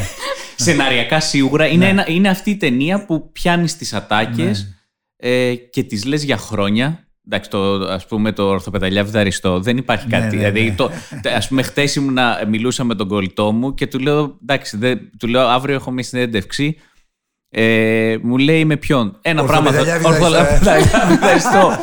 είναι, είναι ένα safe sex πολύ πιο προχωρημένο από το safe sex πριν το safe sex. Ναι, και χωρίς ε, ακριβώς αυτή τη βομολογία που είχε μετά το safe sex που έσπασε, ξέρεις, τα, τα, τα, καλούπια και είπε θα τα πούμε κανονικά. Είναι μια κομμωδία ασύλληπτη με, με ένα cast ασύλληπτο, ναι, με ερμηνείες ασύλληπτες, με κείμενο ασύλληπτο. Ναι, με... είναι ωραία. Ε, είναι ωραίο και να σκεφτείς ότι όταν. Ε, και είστε, φαντάζομαι κάπου πόσο είναι, 28-29, πότε το γράφετε αυτό. Τόσο. Ε; τόσο. τόσο ε; Ναι, η Άννα είναι λίγο μεγαλύτερη από μένα. Όχι μόνο πλέμπα, αλλά και, και, γριά. Να τη δείτε β' αυτή την ταινία. Μιλάμε τώρα για, για, για Χάρη Κλίν, Βλάση Μπονάτσο. Δεν λέω ότι δεν έχει κάτι. Μπορεί να την έχω δει. Παίζουν όλοι αυτοί. Είναι ο Κώστας Οριγόπουλος, ο, ο Σπύρος ο Μπιμπίλας. Ναι, ο Μπιμπίλα, η, η Νάντια Μουρούζη, η Σοφία Φιλιππίδου. Το ό,τι θέλεις παίζει μέσα. Είναι πάρα πολλές οι επιτυχίες. Είναι τεράστιες επιτυχίες. Υπάρχει λάβω, κάποια στιγμή. Ευχαριστώ. Εντάξει, αυτό είναι δεδομένο. Κάποια πράγματα είναι δεδομένα. Ε, για αυτούς τους ανθρώπους. Γιατί η κομμωδία είναι και υποκειμενική, ε, που σημαίνει ότι για τους ανθρώπους που τα, τα λατρέψανε τα έργα είναι, ε, είναι μεγάλα, μεγάλες σειρές, θέατρο, όλα αυτά. Ναι. Υπάρχουν στιγμές που ε, θυμάστε που να είναι αποτυχίες με την έννοια τα, τα χαστούκια αυτά που λέμε ότι αυτό δεν πετυχαίνει ή πάω σε μια οντισιόν ή ε, δεν πήρα τη δουλειά ή ε, δεν πέρασε το, το κείμενό μου. Δηλαδή, ή μα πάμε κατευθείαν από μια κατάσταση σχολή σε μια κατάσταση επιτυχίας. Όχι, υπάρχουν πολλές στιγμές που αισθάνθηκα ότι δεν δικαιώνομαι με τίποτα ή που ε, εισέπραξα και απόρριψη. Βέβαια, στην πορεία ε, ε, για, για, για μας, για, τον για, τον, για την ανθρώπινη φύση, η αποτυχία του ή η απόρριψη γιγαντώνεται τη στιγμή που, την, που, που, την, που τη βιώνεις. Στην πορεία όταν κάνεις τον απολογισμό και βλέπεις ότι υπάρχουν πολλές επιτυχίες που καταξιώθηκες και επειδή είχες ακριβώς το άγχος ε, ή την, ε, την, την προηγούμενη αίσθημα στέρησης ή αποτυχίας δεν πρόφτασες για να το χαρίσω όσο θα έπρεπε. Ξέρεις, τώρα, τώρα τελευταία έχω αποφασίσει ότι είμαι πάρα πολύ ευτυχισμένος που μου έχουν συμβεί όλα αυτά τα πράγματα και που έχω, που έχω στη ζωή μου αυτά τα πράγματα. Θυμάστε Αυτό νέος είναι... να, να, να, να, να, να τρώτε κάποιες ε, αποτυχίες, να, να, να μην βγαίνει, να... που είναι και λογικό γιατί είναι και η αρχή έτσι. Βεβαίως, είναι... βεβαίως θυμάμαι, όχι μόνο στην αρχή. Ο συγχωρεμένος ο Σπύρος Βαγγελάτος ε, όταν ήμουνα νεότερος, νέος, ε, έκανα οντισιόν, έκανα ακρόαση. Ε, ε, ήταν για μια κομμωδία. Ε, ε, έκανε, και δεν ήταν για, μένα ο, ο Σπύρος ο Βαγγελάτος δεν ήταν το φόρτε του η κομμωδία. Έκανε όμως έναν αριστοφάνη. Και έκανε οντισιόν ακρόαση. Εγώ είχα κάνει την, και το, με το Χατζηδάκι την πορνογραφία. Τέλος πάντων είχα κάνει κάποια πράγματα. Τις γυναίκες δηλητήριο είχαν γίνει νομίζω. Ναι, διάφορα πράγματα. Ε, τέλος πάντων πηγαίνω κάνουμε την ακρόαση και λέει να μείνουν αυτοί οι άνθρωποι λένε μια λίστα να μείνουν στην άκρη και αυτοί οι άνθρωποι, οι τέσσερις ας πούμε, να μείνουν σε μια άλλη, να πάνε ξεχωριστά και οι υπόλοιποι σας ευχαριστούμε πολύ, αντίο σας. Λέω, Α, για να με βάζει μέσα στους τέσσερις που θέλουν να, μιλήσει, να τους μιλήσει ξεχωριστά, θα με βάλει και πρωταγωνιστή. Ξέρεις, ήμουνα και ψωνάρα, ας πούμε. ναι, λέω, πω πω, Χριστέ μου καταξιώθηκα. θα με βάλει πρωταγωνιστή. Θα βγω στην επίδευα πρωταγωνιστής και μου λέει ε, ήθελα να σου, να σου μιλήσω ιδιαίτερος σε κάποιους ανθρώπους γιατί δεν θέλω να είμαι άδικος κλπ. Ε, πιστεύω ότι δεν σου ταιριάζει η κομμωδία. Ενώ βλέπω μου λέει κάτι το ιδιαίτερο Βλέπω, μου λέει, μια δύναμη, έτσι, ένα ιδιαίτερο πράγμα και θέλω να σου το πω για να μην απογοητευτείς, γιατί βλέπω ότι μπορείς να κάνεις ε, πράγματα να, κάνεις, να έχεις μια πορεία, μια καριέρα, αλλά νομίζω ότι και θέλω να σε συμβουλεύσω να κάνεις κάτι διαφορετικό. Όταν ε, μετά από χρόνια σαν πρωταγωνιστής έπαιζα στο θέατρο το Αρσενικό και Παλιά Δαντέλα, μια μαύρη κομμωδία ε, και έκανα τον Μόρτιμερ, που είναι καταπληκτικός ρόλος, ε, είχε έρθει με τη σύντροφό του τότε και ζήτησε να με δει, τέλος πάντων, ε, τέλος πάντων ήθελε να πει συγχαρητήρια στους ε, πρωταγωνιστές, στους ηθοποιούς, στους πρωταγωνιστές. Και του λέω, κύριε, μου λέει, είσαι, είσαι καταπληκτικός. Είσαι πάρα πολύ, δηλαδή, και τόσο τελικάτος μου λέει και τόσο δεν ξέρω τι και λοιπά. Δηλαδή, αν ο Φέρτης είναι για μένα ο ηθοποιός του που πρέπει να φοράει smoking και λοιπά, δεν ξέρω πώς του ήρθε. Έτσι έβλεπε το Γιάννη. Ε, και ξέρει να φοράει smoking και, ε, και ταξίδι και βραδινό ένδυμα και, και φράκο. Ε, ο, το σμόκιν της κομμωδίας ανήκει δικαιωματικά και η κομψότητα κλπ. Το μπριλάντε όπως το λέμε μου λέει σε σένα. Και του λέω κύριε Βαγγελάτη του λέω θυμάστε. Δεν με θυμάστε μάλλον από παλιά που να με θυμάστε. Όταν ήμουν νέος ε, είχα κάνει ακρόση και μου είπατε ποτέ κομμωδία. Άκουσα τη συμβουλή μου και λοιπά. Και ενοχλήθηκε, δεν του άρεσε. Μου λέει, δεν νομίζω, μου λέει, χάρη αποκλείεται. μάλλον, μάλλον θυμάσαι λάθος. Λες και ξεχνιέται κάτι ναι. τέτοιο έτσι. και ναι. μπορεί κάποιος να το ναι, ξεχάσει. Έτσι, ξέρεις, ε, στεναχωρέθηκε ίσως, ε, ενοχλήθηκε κάπως. Γιατί πραγματικά αυτό μου είχε πει. Και είχα γίνει ράκος. Φυσικά. Είχα γίνει ράκος. Ξέρεις, άρχισα να μελετάω μετά τον Άμλετ και αυτά. Λέω ό,τι προφτάσω. Ξέρεις, να, να, να παίξω ό,τι, ό,τι μπορώ. Και όποιον προλάβω να σκοτώσω ναι. στην πορεία. Άρχισα να λέω να ζει κανείς να μην ζήσει όλους τους ανθρώπους που συναντούσε, τους φίλους μου κλπ. Όλοι γελάγανε. Άρχισα να λέω, ξέρεις, να σκέφτομαι, λέω ούτε άμπλετ, μάλλον κάτι άλλο πρέπει. ναι, έτσι έχω περάσει διάφορα στραπάτσα. Αυτή νομίζω για κλείσιμο για μένα ήταν η, η πιο ωραία ιστορία που μπορούσα να ακούσω. Αλήθεια. Και ναι. δεν, δεν την έχω πει και ποτέ. Δεν έχεις σημασία. να, μην τελειώσουμε, να μην τελειώσουμε κάποιον που πέθανε στα χέρια μου. Ε, φοβάμαι ότι το εννοεί. Ναι, το, το ξέρω αυτό. Φοβάμαι ότι έρχεται η ώρα μας, οπότε είναι ώρα να το σταματήσουμε. Σας ευχαριστούμε πάρα πολύ. Και πάρα πολύ. Πάρα πολύ. Ελπίζω να περάσετε ωραία. Ε, πέρασε ε, πολύ ωραία. Πέρασε πολύ ωραία. Και να ήταν κάτι διαφορετικό. Ε, ανυπομονούμε να δούμε αυτή την τόσο ωραία. Δηλαδή, μόνο είναι από αυτές τις δουλειές που με το που λες κάτι, ο άλλος λέει θα το δω. Αλήθεια. Ναι. Ε, ναι γιατί Πόσο έχει... χαίρομαι που το λες αυτό. Γιατί έχει εποχής, έχει ένα μαγικό κόσμο που όλοι θέλουμε να ξαναδούμε. Ε, ναι, ναι, ναι, ναι, είναι ωραίο. Είναι Οπότε... πολύ ωραίο. Και εγώ το κάνω. Θα σας πω την αλήθεια. Ε, ξεκίνησα λέγοντας, αφού με θέλουν ακόμα, ξέρεις και πληρώνουμε καλά, ας το κάνω γιατί στην επόμενη φάση πιθανώς να πρέπει. Τηλεπαιχνίδι στην επόμενη φάση, κύριε Ευχαριστούμε πάρα πολύ. Και εγώ σας ευχαριστώ. Ε, Είστε ήταν υπέροχη μια πολύ παρέα. ωραία συζήτηση και καλή επιτυχία πραγματικά που είναι. Εντάξει, Και εγώ τίποτα σας- δεν είναι δεδομένο όπως είπαμε στην κομμωδία, αλλά είμαστε Ε, πολύ εντάξει. σίγουροι ότι θα είναι πολύ ωραίο. Σας ευχαριστώ πάρα πολύ.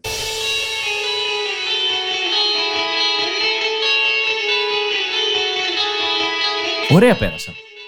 Μόνο ωραία. Ε, διασκέδασα. Πέρασα, πέρασα πάρα πολύ ωραία. Τι ωραίος Ή- άνθρωπος. Ήταν ευχάριστος. Καταπληκτικός. Ε, ήρθε εδώ λίγο, ε, όπως όλοι θα έρχονται, πιστεύω, λίγο συγκρατημένοι. Στείλε να δούμε τι θα γίνει εδώ πέρα. Ναι, αλλά τι στην είστε ώρα εσείς. του. Ένα στην λεπτό πριν. ώρα του. Αυτό λεπτό τι πριν. σημαντικό πράγμα στους ανθρώπους. Που, καταλα... που καταλαβαίνουν ότι το στην ώρα μας σημαίνει για μένα πριν την ώρα μας. Ακριβώς. Άμα είσαι στην ώρα σου, έχεις ήδη καθυστερήσει. Έχεις αργήσει λίγο. Ε; Ναι. Δηλαδή. Εντάξει, όχι σαν εμάς, πάμε 20 λεπτά νωρίτερα. Ναι, εμείς είμαστε, Είμαστε λίγο είμαστε τραβηγμένοι. σωστοί, θα Εντάξει, έλεγα. Καλή. Ε, και να πούμε ότι ήρθε και είπε ξεκάθαρα ότι είσαι- είναι εδώ για τη φίλη του, για σένα. Ε, ναι, Δεν εμένα είχε εννοούσε. ιδέα. Εγώ ποιος είμαι η φίλη εγώ. Εσύ είσαι η φίλη Σε τους. εσύ τον παρακαλώ, ο έφερες. τίτλος μου στο επόμενο επεισόδιο να είναι Φίλοι του Χάρη Ρώμα. Φίλη του Χάρη Ρώμα. Αυτό είναι ο τίτλος. Τον βρήκαμε. Δεν είσαι ούτε αρχισυντάκτης, ούτε Τίποτα. διευθύντρια παραγωγής. Αυτό. Φίλη του Εβίτα Μου Μαρκοπούλου. φτάνει. Φίλη του Χάρη Ρώμα. Αυτό. Ε, χαίρομαι πάρα πολύ που κατάφερα, καταφέραμε, θα, βα- θα τα λέω καταφέραμε στο τέλος, να πει και μία ιστορία που δεν είχε πει. Αυτή την ε, ιστορία που είχε να κάνει με ε, το ότι του είπαν ότι δεν είναι για κομμωδία. Πραγματικά. Καταπληκτικό. Ό,τι καλύτερο έχω ακούσει. Ποιος Δηλαδή, δεν θα ήθελε να είναι αυτός ο άνθρωπος τώρα; ναι, Μμ. είναι, είναι τέλειο. Γιατί θα μπορούσε να έχει πει μια ιστορία. Ναι, πήγα σε αυτήν την οντισιόν, δεν με πήρανε. Ναι, ξέρω εγώ, ε, βγήκα την πρώτη φορά στο θέατρο, είπα τα λόγια μου, δεν γέλασε κανείς. Αλλά το να ε, έχεις ιστορία όπου κάποιος στα μούτρα σου είπε, ξέρεις τι, κάνε οτιδήποτε άλλο εκτός από κομμωδία και μετά, Στο Χάρη Ρώμα. ναι, μετά να ακολουθήσει αυτό που ήρθε. Είναι, είναι ωραίο και, και μακάρι κι άλλοι καλεσμένοι να, να μπορέσουν να μοιραστούν τέτοιες ιστορίες. Αυτές είναι εμένα που μου αρέσουν οι ιστορίες. Έχεις ένα κόλλημα με αυτές, ε. Έχω, ναι. Έχω γιατί όταν, όταν κάποιος με, με εμπνέει και, ε, και μ' αρέσει και παρακολουθώ την πορεία του, πολλές φορές με τρομάζει το. Ε, με τρομάζουν οι επιτυχίες. Δεν μπορώ να ταυτιστώ. Δεν μπορώ να, να, να καταλάβω και, και, να, και να ταυτιστώ με αυτόν τον άνθρωπο γιατί άμα ακούω επιτυχία, επιτυχία, επιτυχία, σε τρομάζει. Άμα ακούσει αποτυχίες. Οπ, να το. Πορτούλα. Παιδιά, πρώτο επεισόδιο. Εδώ ήτανε. Αυτός είναι ο ήχος, να ξέρετε. Μόλις μπήκε ένας στρατός μέσα στο κάστρο μας. Έχουμε λίγα λεπτά. Άμα ακούς λοιπόν ιστορίες ε, αποτυχίας, το βάζω εισαγωγικά, δηλαδή και ε, ε, τις δυσκολίες να το πω αλλιώς, Μμμ. κάπως μπορείς να ταυτιστείς πιο πολύ και να πεις «ΟΚ, άμα και ο Χάρης Ρώμας πέρασε έτσι, είναι λογικό να περνάω και εγώ έτσι ή εγώ ας πούμε που βρίσκομαι τώρα κάποια χρόνια στην κομμωδία ή κάποιος που ξεκινάει τώρα ή και σε οποιοδήποτε κλάδο βασικά, δεν έχει να κάνει με την κομμωδία. Ναι. Α- άμα πιο πολύ μοιράζεται το, τον αγώνα και τις δυσκολίες μέχρι να φτάσει σε ένα σημείο, κάπως ταυτίζομαι πιο πολύ. Το origin story. ναι. Πάλεψε, πάλεψε, αλλά εντάξει, δεν είναι και φυσφής. Λοιπόν, αυτό δεν δεν θέλω να... αυτό τώρα, ξέρεις τι, θέλ- θέλουμε να εξηγήσω ή θέλω να αφήσω ένα μύθο πίσω μου ότι δεν... το- Να, Ξεκάθαρα θα αφήσεις ένα μύθο πίσω σου. Όχι, θέλω δεν μπορώ. βλακίες. Δεν μπορώ, γιατί δεν, δεν γίνεται να το αφήσω έτσι. Δεν μπο- Σαν άνθρωπος δεν μπορώ να το αφήσω και να μην εξηγήσω το τι σημαίνει δεν είναι και φυσφής. Όταν το λέει ο Χάρης Ρώμας και ένας μεγάλος παραγωγός της Αθήνας στο Χάρη Ρώμα. Δηλαδή, θα- δεν- είμαι πολύ σεμνός άνθρωπος για να το αφήσω Εγώ έτσι. θα τα άφηνα. Τι πιστεύεις ότι σημαίνει εσύ το δεν είναι και φυσφή. Αυτό που λέει η λέξη τώρα τι θες να συζητήσουμε. το, λέει, το λέει, το είπε ο άνθρωπος. Δεν είναι και φυσφής. Είναι απλά ο Χάρης Ρώμας. Ε, να σου πω ότι κάθε φορά που Βαριάννα Σένς έτσι γράφει αυτό το πράγμα που κάνεις έτσι. ε, κάθε φορά που κάνει. είναι η μάσκα. τύπου. Είναι η μάσκα. Δεν, ναι, Είναι Darth- η έχω τον κάπα Darth είναι Vader εδώ 95. πέρα. Δεν έχουμε χορηγό την ΚΑΠΑ ΑΜΗ 95 να μην τον αναφέρεις. Δεν είναι μπράντα το K95 γελίε. τι είναι, τι είναι το. Είναι απλό. Είναι το είδος της μάσκα. το είδος της Σαν να μάσκας. λέμε χειρουργική και να μου λες, Όχι, δεν είναι χειρουργική ο Σε χορηγός. παρακαλώ πάρα πολύ να μην βάζεις άσχετα, νο- ε, άσχετα γράμματα σε σειρά, γιατί μπορεί να είναι χορηγός αυτό και να μην το ξέρω. και χορηγός και, ε, και Εντάξει. φίλος σε αυτό το podcast είναι μόνο η Walt. Μόνο. Μόνο. Μόνο. Η Walt, η οποία α, έχει online de- delivery, ποτέ δεν το λέω σωστά. Delivery, Delivery πάντα θέλω να delivery. πω. Delivery. Η Walt. Η μόνη εφαρμογή online delivery η οποία παρέχει τη δυνατότητα live tracking. Ξέρεις ακριβώς που είναι ο delivery σου, το οποίο είναι λίγο creepy και πολύ ωραίο. Ε, όχι και creepy. Εντάξει. όχι να πηγαίνει που θέλει με την πίτσα μου. Έτσι, μπράβο. είναι πολύ ωραίο γιατί τον βλέπεις, έρχεται, στρίβει. Άμα σταματήσει κάπου, θα πεις: Ε, τι γίνεται, φιλαράκο, γιατί σταμάτησες; Εννοείται. Έτσι. Χάνεται και βγαίνεις έξω και του... δεν ξέρω αν έχει συμβεί σε όλους, αλλά νιώθω ότι έχει που. Φεύγει λίγο πιο κάτω από το σπίτι σου και εσύ βγαίνεις με ε, την παντόφλα. ε, Ε, παιδί, Παιδί, παιδί, πίσω. εδώ είμαι. Ε, και μπορείς να παρακολουθήσεις λοιπόν πού βρίσκεται η παραγγελία σου και σε πόση ώρα ακριβώς θα φτάσει. Επίσης, promo code FISFIS, FIS, FISF, FIS. Μη λες το όνομά σου λάθος. FIS, FIS, FIS και έχετε 6 ευρώ έκπτωση για τις δύο πρώτες παραγγελίες. 3 ευρώ για την πρώτη και 3 ευρώ για τη δεύτερη. Μία λέξη λοιπόν για αυτό που περάσαμε, για αυτό που ζήσαμε, για αυτό που βιώσαμε Πες με πρώτος, τον... πες πρώτος. ε, για, την, ε, συ- για την κουβέντα μας με τον ε, κύριο Χάρη Ρώμα θα πω ότι ε, η λέξη που θα τη χαρακτήριζε έκπληξη. Έκπληξη. Έκπληξη με την έννοια ότι δεν είχα ιδέα πώς θα πάει. Δεν ήξερα Οκ. ποιον ε, Χάρη Ρώμα θα συναντήσω από όλους αυτούς που έχω γνωρίσει τηλεοπτικά. Σωστά. Και επίσης δεν τον έχω συναντήσει και ποτέ ε, off, ας το πούμε, από αυτό, που, από αυτό που έβλεπα στην τηλεόραση. Οπότε δεν ξέρω και τι άνθρωπος είναι. Και χαίρομαι που ήταν ένας άνθρωπος χαρούμενος, ε, ευχάριστος, με γέλιο και να προσθέσω μαζί με την έκπληξη και λίγο φόβο. Φόβο γιατί όπως είδαμε από τη συνέντευξη και τη συζήτηση, όποιος στέκεται δίπλα του μετά από λίγο πεθαίνει. Σωστά. Αλλά πρέπει να είσαι στη σκηνή από ό,τι έχω καταλάβει ή κάπως να, να, να σχετίζεσαι. Κάτι, Δεν- κα- δεν ξέρω αν το podcast μετράει ως Α, λες. Δεν θα, ξέρω. Το, θα το δούμε. Θα, θα το δούμε. Μπορεί να είναι το πρώτο και το τελευταίο, λοιπόν. Μπορεί. Για κάποιους από εμάς εδώ πέρα. Μπορεί. Η δική Για σου σένα, λέξη; εγώ είμαι φίλη του. Εσύ είσαι φίλη του, ναι. Ε, εγώ λοιπόν για το φίλο Χάρη Ρώμα, νομίζω. Σταμάτα. αδερφό, αδερφό. λέει. Όχι, φίλο Ναι. ακόμα. Ε, μ, θα πω αγαπησιάρης. Α, οκ. Με την έννοια αυτή τη φιλή. Γενικά πολύ προσιτός, φιλικός, αγαπησιάρης. Αυτό μου βγαλέ. Ε, ναι, Έχεις, σε επειδή κοίταγε και είμαστε σε όλη φίλοι. την κουβέντα, έτσι. Να πούμε ότι εντάξει. καθόταν απέναντί μου και κοίταγε την Εβίτα. Και εμένα απέναντί μου σε αυτό το παλάτι. απέναντί μας. Ένα τρίγωνο κάνουμε. Όπως και να έχει, το, εγώ το χάρηκα πάρα πολύ. Κι εγώ. Ε, και πραγματικά τον ευχαριστούμε που ήταν και ο πρώτος μας Τιμή μας, καλεσμένος. Ε, να ευχαριστήσουμε για άλλη μια φορά και τη Walt ε, που μας υποστηρίζει σε αυτό, το, Ευχαριστούμε, Walt. σε, σε αυτή τη- σε αυτό το εγχείρημα. Σωστό. Ωραίο. Έτσι. Ωραίο. Να πούμε ένα ευχαριστώ και σε εσάς που όσους 5, στους τρεις 10, είπαμε, τρεις 15, 3 έχουμε πει. Τρεις που έχουμε. ακούσαν αυτό το, το podcast. Το Γεια σου, μαμά. Γεια. Γεια σου και εσένα, μαμά. Στον πατέρα μου δεν θα πω. Γεια, δεν ξέρω αν θα το ακούσει. Και εγώ στη μαμά μου είδες. Μόνο στη μαμά, έτσι. Ε, είναι διαθέσιμο ε, στο Apple Podcast, στο YouTube, ε, στο Spotify και στο Google Podcast και σε άλλες Και σε πλατφόρμες. Βρείτε το, μοιραστείτε το με τους φίλους σας. Ευχα... Ε, ωραίο αυτό το τελευταίο έτσι να κλείσουμε με μια βαθιά εισπνοή από την Εβίτα. Λοιπόν, ευχαριστούμε πάρα πολύ. Να είστε καλά. Γεια Εβίτα, σας. ευχαριστώ. Φίλοι μου.